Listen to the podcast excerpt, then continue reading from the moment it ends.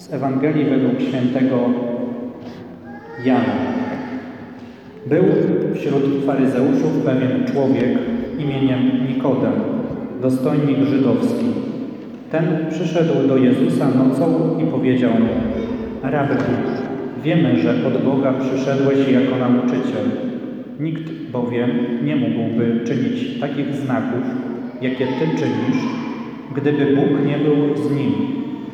W odpowiedzi rzekł do niego Jezus, Zaprawdę, zaprawdę powiadam Ci, jeśli się ktoś nie narodzi powtórnie, nie może ujrzeć Królestwa Bożego. Nikodem powiedział do niego, jakżeż może się człowiek narodzić, będąc starcem? Czy może powtórnie wejść do łona swej matki i narodzić się? Jezus odpowiedział, zaprawdę, zaprawdę powiadam Ci, jeśli się ktoś nie narodzi z wody i z Ducha Świętego, nie może wejść do Królestwa Bożego. To, co się z ciała narodziło, jest ciałem, a to, co się z ducha narodziło, jest duchem. Nie dziw się, że powiedziałem Ci, trzeba Wam się powtórnie narodzić. Wiatr wieje tam, gdzie chce i szum jego słyszysz, lecz nie wiesz, skąd przychodzi i dokąd podąża. Tak jest z każdym, kto narodził się z ducha. W odpowiedzi rzekł do niego Nikodem, jakże może się to stać? Odpowiadając na to, Jezus rzekł, Ty jesteś nauczycielem Izraela, a tego nie wiesz? Zaprawdę, zaprawdę powiadam Ci, że to mówimy, co wiemy i o tym świadczymy, cośmy widzieli, a świadectwa naszego nie przyjmujecie. Jeżeli Wam mówię o tym, co ziemskie, a nie wierzycie, to jakże uwierzycie temu, co Wam powiem o sprawach niebieskich? I nikt nie wstąpił do nieba oprócz tego, który z nieba zstąpił, Syna Człowieczego. Oto Słowo Boże. Bogu niech będą dzięki. Bardzo ważny jest ten fragment, żeby go usłyszeć na początku tych spotkań naszych, ponieważ on mówi o nauczycielu izraelskim Nikodemie, który przyszedł do Jezusa, a Jezus mówi mu, że trzeba się mu powtórnie narodzić. Jak to może być, pyta Nikodem, że trzeba mi się powtórnie narodzić? Jezus mu odpowiada, potrzebujesz narodzić się z Ducha Świętego na nowo. To znaczy potrzebujesz odnowić swoją wiarę, żeby być dobrym nauczycielem. I drodzy rodzice, wy jesteście w podobnej sytuacji. Jesteście zaproszeni przez Pana Boga, dlatego że dał Wam Wasze dzieci, żebyście przekazywali im swoją wiarę, żebyście byli dla nich nauczycielami wiary. Aby to się dokonało skutecznie, potrzeba odnawiać swoją wiarę. I mówi Jezus do Nikodema: Zaprawdę, zaprawdę powiadam Ci, że to mówimy, co wiemy i o tym świadczymy, cośmy widzieli. Jak możemy świadczyć wobec dzieci o naszej wierze, jeśli jej my nie mamy? Jak możemy mówić o religii, pobożności, jeśli my nie jesteśmy pobożni? Więc potrzeba, aby najpierw na początek nasza wiara, nasza pobożność się odrodziła, odnowiła z Ducha Świętego. I taki cel mają te spotkania tutaj. Podobny cel ma ten kurs, który był zapowiadany na początku, żeby odnowić wiarę, albo żeby w ogóle, bo czasem i tak się zdarza, żeby wiara się w nas zrodziła. To jest pierwszy cel. Tutaj przygotowałem kilka takich slajdów dotyczących, to już pamiętacie może były rok temu też spotkania dla rodziców dzieci klas pierwszych i drugich, kiedy wasze dzieci były w klasie pierwszej, drugiej. I na tych spotkaniach rodziców dzieci klas pierwszych i drugich mówiłem o takich badaniach związanych z przekazem wiary dla młodych ludzi. Te badania zostały wykonane w Stanach Zjednoczonych, dlatego ta mapka tutaj na slajdzie, przez Christiana Smitha, który przez 20 lat zajmował się badaniem dotyczącym religii i przekazu wiary również. I napisał taki artykuł, który zatytułował Zachować wiarę. I on w tym artykule mówi, że badania, które prowadził, wskazują, że ze wszystkich możliwych wpływów najbardziej dalekosiężny i największy wpływ na religijność dzieci mają rodzice. To nie jest chyba nic odkrywczego, tak mi się wydaje, ale to jest potwierdzone badaniami tego właśnie pana Christiana Smitha. Najbardziej dalekosiężny i największy wpływ ze wszystkich możliwych wpływów na religijność dzieci mają rodzice.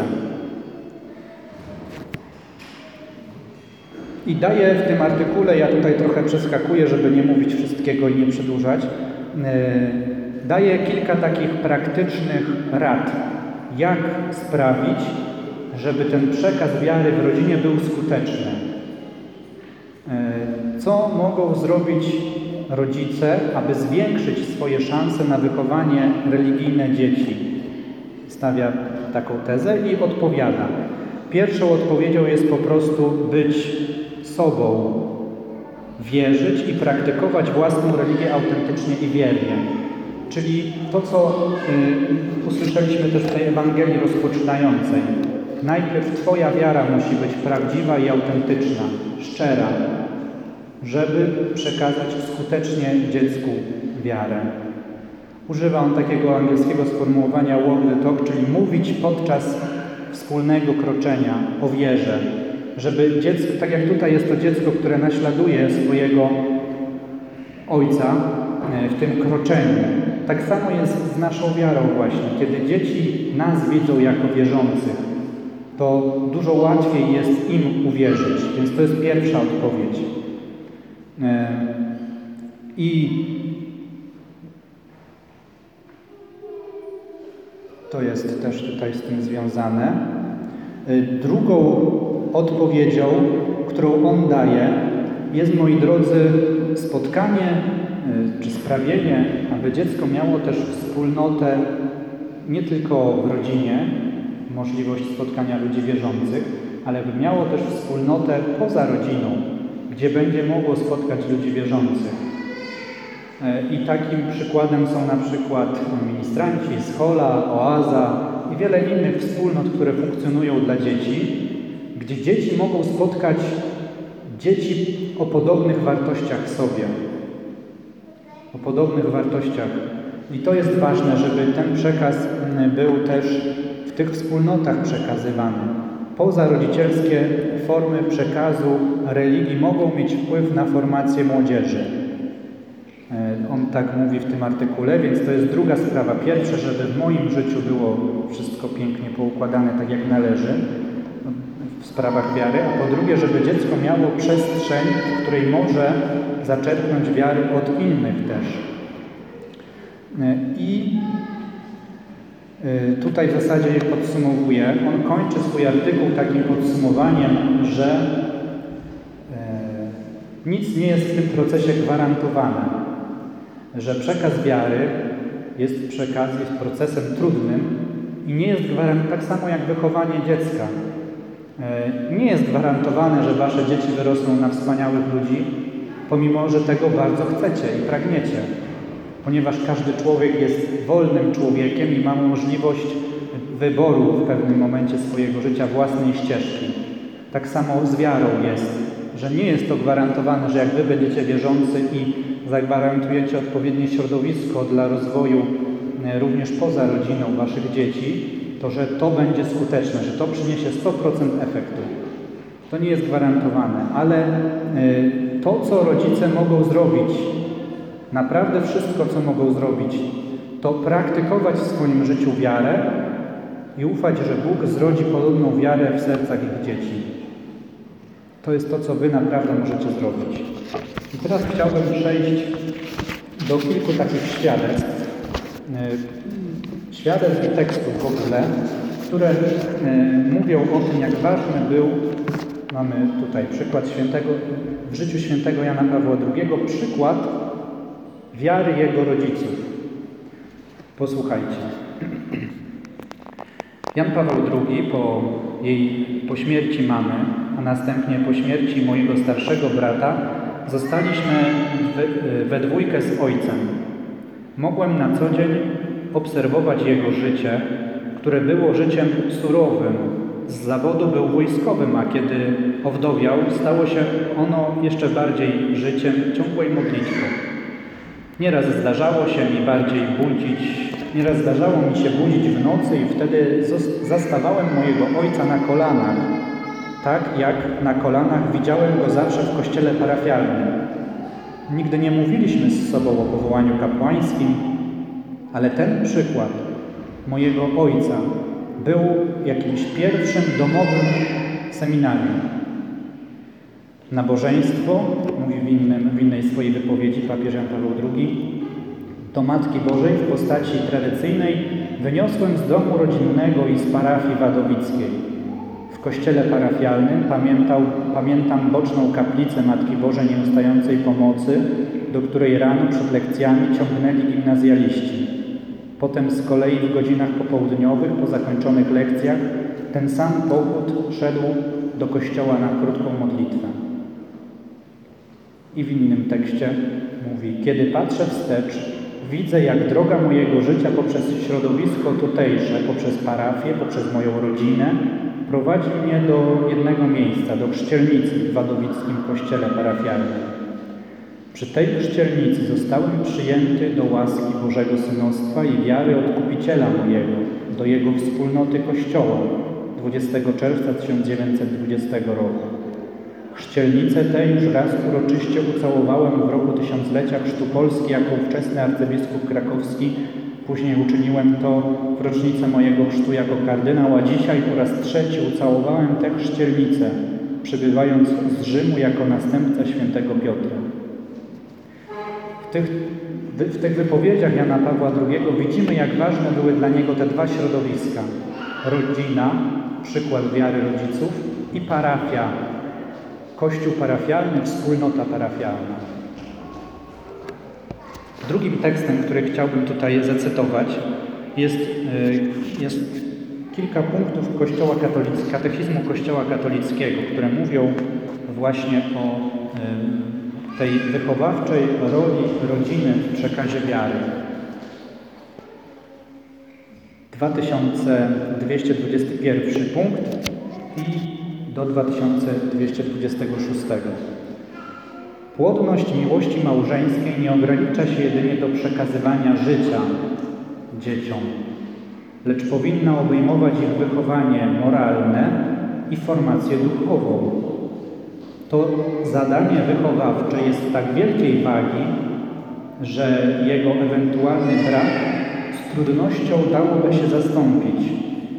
Rodzice mają pierwszorzędne i niezbywalne prawo oraz obowiązek wychowania swoich dzieci. Myślę, że bardzo mocny i ważny tekst, który tutaj słyszymy. Z trudnością dałoby się zastąpić wychowawcze zadanie i rolę rodziny, gdyby rodzice nie ewangelizowali, nie przekazywali wiary swoim dzieciom. Zasadzie, myśląc tak masowo, to jest niemożliwe, żeby ktoś rodziców zastąpił w przekazie wiary. W indywidualnych przypadkach tak, jak dziecko, nie wiem, jakieś indywidualne sytuacje można sobie wyobrazić, ale taką masową skalę nie ma możliwości przekazu zrodzenia wiary w dzieciach, jeśli ta wiara nie zrodzi się przy współudziale rodziców. I dalej. Rodzice pierwsi są odpowiedzialni za wychowanie swoich dzieci. Wypełniają tę odpowiedzialność najpierw przez założenie ogniska rodzinnego, w którym panuje czułość, przebaczenie, szacunek, wierność i bezinteresowna służba. Dom rodzinny jest właściwym miejscem kształtowania cnót. Wychowanie to wymaga nauczenia się wyrzeczenia, zdrowego osądu, panowania nad sobą, które są podstawą wszelkiej prawdziwej wolności. Rodzice powinni uczyć dzieci podporządkowywać wymiary materialne i instynktowne wymiarom wewnętrznym i duchowym. Na rodzicach spoczywa poważna odpowiedzialność za dawanie dobrego przykładu swoim dzieciom. Jeśli potrafią się przyznać przed nimi do swoich błędów, będą mogli lepiej kierować swoimi dziećmi i je poprawiać. I kolejny punkt. Przez łaskę sakramentu małżeństwa rodzice otrzymali zadanie i przywilej ewangelizowania swoich dzieci. Przez łaskę, jeszcze raz powtórzę, sakramentu małżeństwa rodzice otrzymali przywilej i zadanie ewangelizowania swoich dzieci. Katechizm Kościoła katolickiego czytam. Możliwe jak najwcześniej powinni wprowadzić swoje dzieci w tajemnicę wiary. Wprowadzić w tajemnicę wiary, o tym będą kolejne katechezy. Tajemnica wiary to jest e, inaczej wprowadzenie w tę tajemnicę wiary. To jest mistagogia. E, Słowo greckie e, gogein oznacza wprowadzać, towarzyszyć, a mistagoga misterium, misterium fidei, tajemnica wiary, misterium, mistagogia, misterium oznacza tajemnicę, mistagogia, wprowadzić w tajemnicę. Katechizm o tym mówi. Rodzice jak najwcześniej powinni wprowadzać swoje dzieci w tajemnicę wiary, które są dla, której, dla dzieci, której są dla nich pierwszymi zwiastunami. Od wczesnego dzieciństwa powinni włączać je w życie Kościoła. Rodzinny styl życia może rozwijać zdolność do miłości, która na całe życie pozostanie autentycznym początkiem i podporą żywej wiary. I ostatni punkt katechizmu. Rodzice powinni rozpocząć wychowanie do wiary od wczesnego dzieciństwa. Zaczyna się ono już wtedy, gdy członkowie rodziny pomagają sobie wzrastać w wierze przez świadectwo życia chrześcijańskiego zgodnego z Ewangelią. Katecheza rodzinna poprzedza i ubogaca pozostałe formy nauczania wiary i towarzyszy. Katecheza rodzinna, mówi katechizm, poprzedza i ubogaca pozostałe formy nauczania wiary. Katecheza szkolna bez katechezy rodzinnej nie ma sensu. Ona będzie sprowadzała się tylko do jakiegoś przekazywania etyki. A katecheza nie jest do przekazywania etyki, tylko katecheza jest przestrzenią, gdzie wiara dziecka ma się rozwijać. Jeśli, mówi katechizm Kościoła katolickiego, nie będzie katechezy rodzinnej, to pozostałe formy nauczania wiary, parafrazuję, będą bez sensu.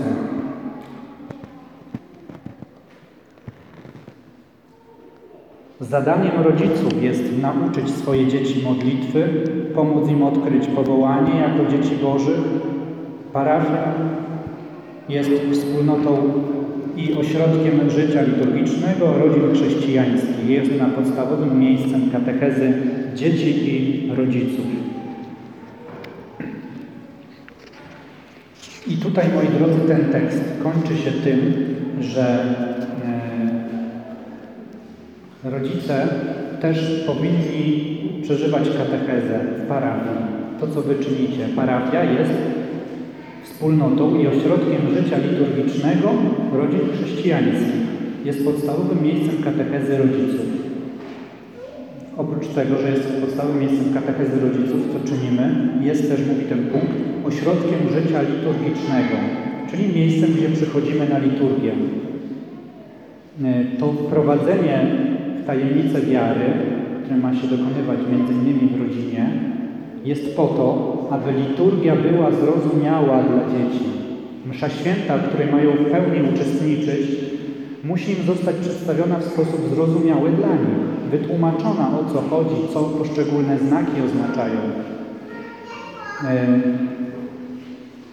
I dlatego też w tych kolejnych katechezach będziemy się szczególnie na tym skupiać, aby zrozumieć tutaj, abyśmy my zrozumieli, co się dzieje na mszy świętej, co poszczególne znaki, gesty, słowa, wszystko, co się dzieje na mszy świętej oznacza.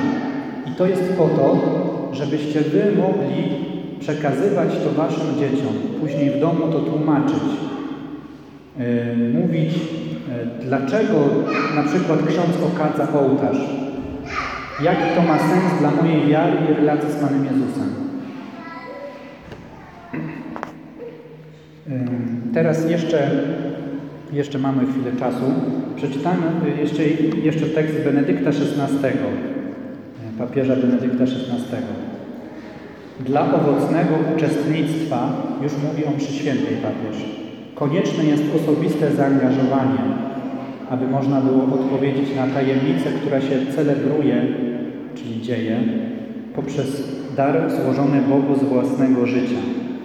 Dlatego należy rozwijać wychowanie w wierze eucharystycznej, czyli należy rozwijać wiarę we mszy świętą również, która uzdalnia wiernych do osobistego przeżywania tego, co się dzieje na mszy świętej, tego, co się celebruje.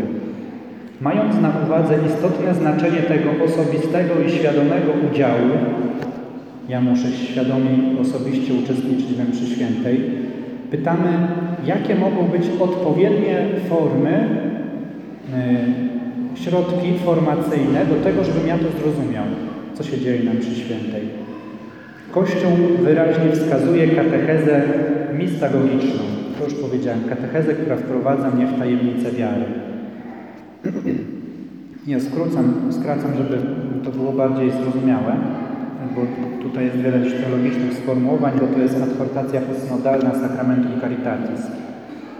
I trzy podstawowe tej drogi wprowadzenia w tajemnicę wiary papież Benedykt XVI wyszczególnia. Nade wszystko chodzi przed o objaśnienie obrzędów w świetle wydarzeń zbawczych, czyli na przykład przeżywamy Boże Narodzenie i objaśniamy, dlaczego w Kościele jest żłóbek, wyjaśnianie obrzędów w świetle wydarzeń zbawczych. To się dokonuje na mszy świętej, y, to mniej więcej dzieje się podczas homilii. Drugie, co mówi papież, katecheza ta wprowadzająca w tajemnicę wiary powinna zadbać o wprowadzenie wiernych w znaczenie znaków zawartych w obrzędach. I to będzie celem naszych spotkań. Wprowadzenie w znaczenie znaków zawartych w obrzędach. Będziemy próbować rozumieć, co oznaczają na przykład złożone ręce podczas modlitwy. Znak, który bez nadania mu duchowego znaczenia, bez zrozumienia tego duchowego znaczenia jest dziwny, niezrozumiały i bez sensu. A gdy się go zrozumie, to on nabiera sens, nabiera sensu i pomaga nam się modlić, pomaga otwierać nam naszego ducha na Boga. Więc to jest drugi, drugi element, który będziemy tutaj realizować. Wprowadzenie wiernych znaczenie znaków zawartych w obrzędach.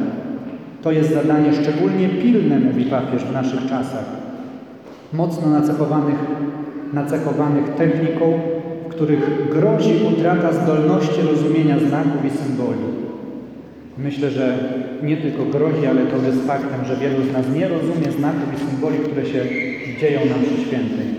Zadaniem tej katechezy jest nie tyle informować, ile wzbudzić i wychować wrażliwość wiernych na język znaków i gestów, które w połączeniu ze słowem stanowią obrzęd. I trzeci element tej katechezy, który też dzieje się zazwyczaj na mszy świętej, to jest ukazywać wiernym znaczenie obrzędów, czyli tych znaków, gestów i słów dziejących się na mszy świętej, znaczenie w powiązaniu z życiem chrześcijańskim, czyli po co ja mam składać ręce do modlitwy i co mi to ma dać w moim życiu codziennym. To jest trzeci ten element tej katechezy liturgicznej. I moi drodzy, ostatni tekst na dzisiaj, który chciałbym przeczytać, Jana Pawła II, ale to jest e, list apostolski, to już jest jak świadectwo jego jako papieża, czy dokument papieski. O mszy świętej też. W zgromadzeniu niedzielnym najpełniej urzeczywistnia się jedność. W nim sprawowany jest sakrament jedności, który stanowi istotny element natury Kościoła ludu zgromadzonego w jedności Ojca, Syna, Ducha Świętego. To wprowadzenie, ale teraz jest ważne. Chrześcijańskie rodziny znajdują w nim jeden z najbardziej wyrazistych znaków swojej tożsamości. Jako kościoły domowe, gdy rodzice przystępują wraz z dziećmi do jednego stołu słowa, stół słowa, czyli Pismo Święte, ambona i chleba życia, to jest najpiękniejszy wyraz jedności. Czy nie chcemy jedności w naszych rodzinach? Chcemy jedności. Jedność zdobywa się poprzez wspólne uczestnictwo z dziećmi w, yy, przystępowaniu do stołu Słowa Bożego i w przystępowaniu do stołu chleba eucharystycznego. Mówiąc o tym, mówi dalej papież, należy przypomnieć, że przede wszystkim sami rodzice mają wychowywać swoje dzieci do udziału we mszy świętej niedzielnej, korzystając z pomocy katechetów, którzy winni zadbać o to, aby program formacji dzieci powierzonych ich opiece obejmował przygotowanie do uczestnictwa we mszy świętej oraz wyjaśnić im, jakie jest istotne uzasadnienie obowiązku niedzielnego. Może się do tego przyczynić także celebracja mszy świętej dla dzieci w różnych formach przewidzianych przez przepisy liturgiczne. To się dzieje w naszej parafii. Dzieje się to, że dzieci w szkole mają katechezę, którą Kościół ma obowiązek zapewnić. Katechezę pomagającą rodzicom yy, zadbać o to, aby ich dzieci, powierzone ich opiece, były również przez Kościół przygotowywane do uczestnictwa we mszy świętej. I na koniec, moi drodzy, chciałbym, żebyśmy posłuchali takiego świadectwa, y, kilka minut trwa, y, księdza Jana Kaczkowskiego, myślę, że wielu znanym, wybitny bioetyk y, i też niezwykła osobowość Polskiego Kościoła Katolickiego, zmarł w 2016 roku. Był chory na nowotwór i z tego powodu zmarł.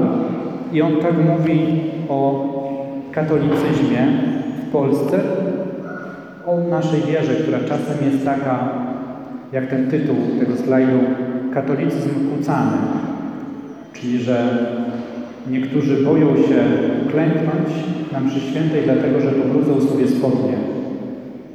Ważniejsze są spodnie niż to, żeby uklęknąć na mszy świętej dla niektórych. Posłuchajmy.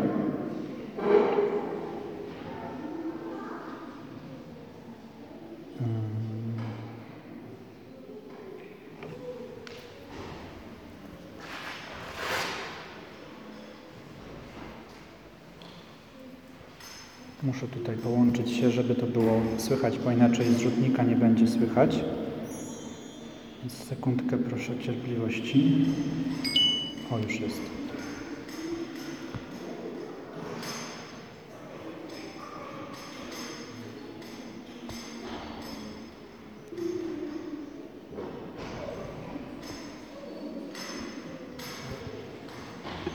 Może takich kilka praktycznych rad, jak mszę świętą przeżywać. Y, Warto byłoby przejść tak, y, no nie wiem, 5-7 minut przed mszą świętą.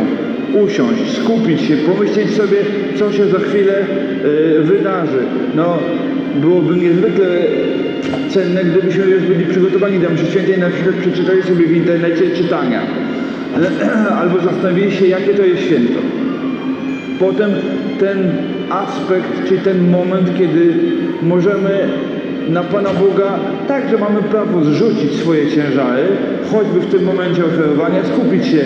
Ksiądz y, na patynie y, podczas pieśni, niestety paskudnie wtedy nam zbierają tace i często jesteśmy rozproszeni, bo grzebiemy w torebce i szukamy drobnych albo grubych, jak kto woli. Y, I i wtedy w tym momencie jest to ofiarowanie i wtedy to jest ten moment przed tym módlcie się moją i waszą ofiarę, żeby to wszystko co we mnie jest trudne ofiarować. A co z mszy świętej wynosimy? Warto też zostać na mszy świętej i nauczyć się jakiegoś, prostego dziękczynienia po mszy świętej. Na przykład duszo Chrystusowa uświęć mnie, albo przyjmij Panie całą wolność moją i pamięć moją cokolwiek mam i posiadał. Tyś mi to dał i całkowicie zgadzam się z panowaniem Twojej, Twojej woli. Albo po prostu własnymi słowami, tak jak nas do komunii uczono. Panie Jezu, dziękuję Ci, że przyszedłeś do mego serca. Y, Ostatnia mm, fraza mszy świętej, na którą dzieci często czekają, to jest y, Idzie ofiara spełniona. Dawniej, znaczy w łacińskiej wersji, wersji mówi, mówi się ite missa est. Dawniej to było wcześniej, bo to było idźcie msza już, msza się zaczyna, to było jak na konklawę extra omnes, czyli to było wyrzucenie wszystkich upadłych, tych lapsi, wszystkich pogan, katechumenów, tylko wierni. To była tak zwana msza wiernych. A teraz zostało to przeniesione na koniec mszy świętej i już przed sobą było na końcu mszy świętej, jako że idźcie, msza się stała, msza się dokonała.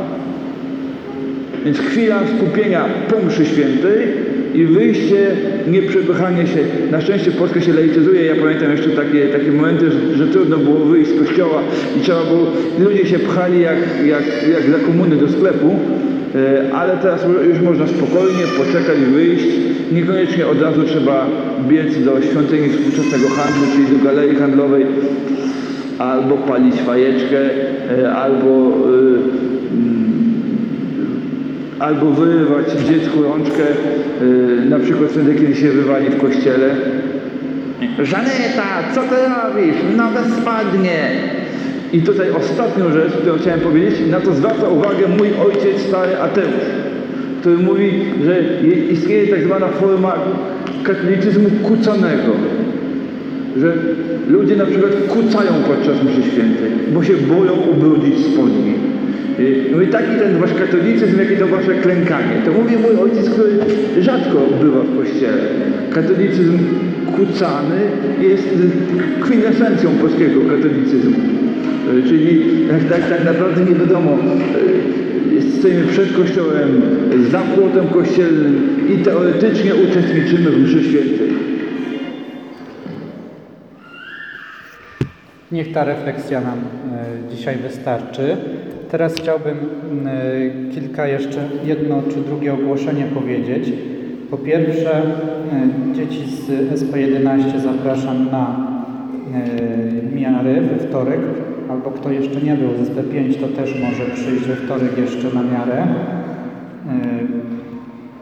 Po drugie, moi drodzy, pomyślcie o tym, jakiego chcielibyście, czy kto ma się tym zająć też, fotografa i kamerzystę. E, Ja mam jakichś kamerzystów, fotografów, którzy e, kamerowali, robili zdjęcia w poprzednich latach. Natomiast czasem jest tak, że po prostu e, warto to Wam dać do decyzji, bo to jest Wasza uroczystość też, żebyście Wy zdecydowali. Jeśli chcecie mieć kamerzystę czy fotografa, który będzie wybrany przez Was, to trzeba się tym już zainteresować. Najwyższy czas jest, bo później będzie problem z terminami i cena będzie inna. A jeśli ja mam to zrobić, to dobrze byłoby do kolejnego spotkania dać mi o tym znać, żebym ja mógł y, zarezerwować u tych kamerzystów, fotografów, których miałem. Zapytajcie, jak to było może rok temu, y, czy jak to. No bo rok temu było tak, że był pan kamerzysta. Chodzi mi o to, zapytajcie rodziców, czy byli zadowoleni. Rodzice fotografa w tamtym roku wybrali sobie sami, natomiast kamerzysta był wybrany przeze mnie, więc możecie zapytać, czy rok temu było ok i czy bierzemy tych samych, czy mm, było nie ok i zmieniamy, czy w ogóle po prostu ktoś z Was na przykład ma w rodzinie kogoś i chciałby, nie wiem, czy z dobrego fotografa wie, ma jakieś znajomości i chciałby mm, tu zaproponować, to no, spróbujcie się jakoś między sobą porozumieć. Ja szukam, więc to jest druga sprawa. Pierwsza to było e, szatki, druga to było fotograf i kamerzysta, a trzecia sprawa to jest e, kolejna katecheza. 13 listopada jest zaplanowana. Zapraszam Was. Powiedzcie też może, żeby inni przyszli, jeśli, e, jeśli chcą, może nie wiedzieli o tej dzisiejszej. Jest 12.45, więc chciałbym kończyć. Jakieś pytania jeszcze, czy dyskusja, to ja tu będę do dyspozycji. E, A na koniec wspólnego spotkania pomódlmy się proszę jeszcze chwilkę. W imię Ojca i Syna i Ducha Świętego. Panie Boże, prosimy Cię, daj nam łaskę wiary. Prosimy Cię o Ducha Świętego, aby rodził w nas wiarę, by otwierał nasze serce na Twoją obecność, obecność w naszym życiu, abyśmy coraz bardziej mogli Cię kochać i z tego powodu przekazywać naszą wiarę dalej. Prosimy Cię o to, który żyjesz i królujesz na wieki wieków, Pan z Wami. Niech Was błogosławi Bóg Wszechmogący, Ojciec i Syn i Duch Święty. Idźcie w pokoju Chrystusa. Jeśli jakieś są pytania, to ja tutaj będę.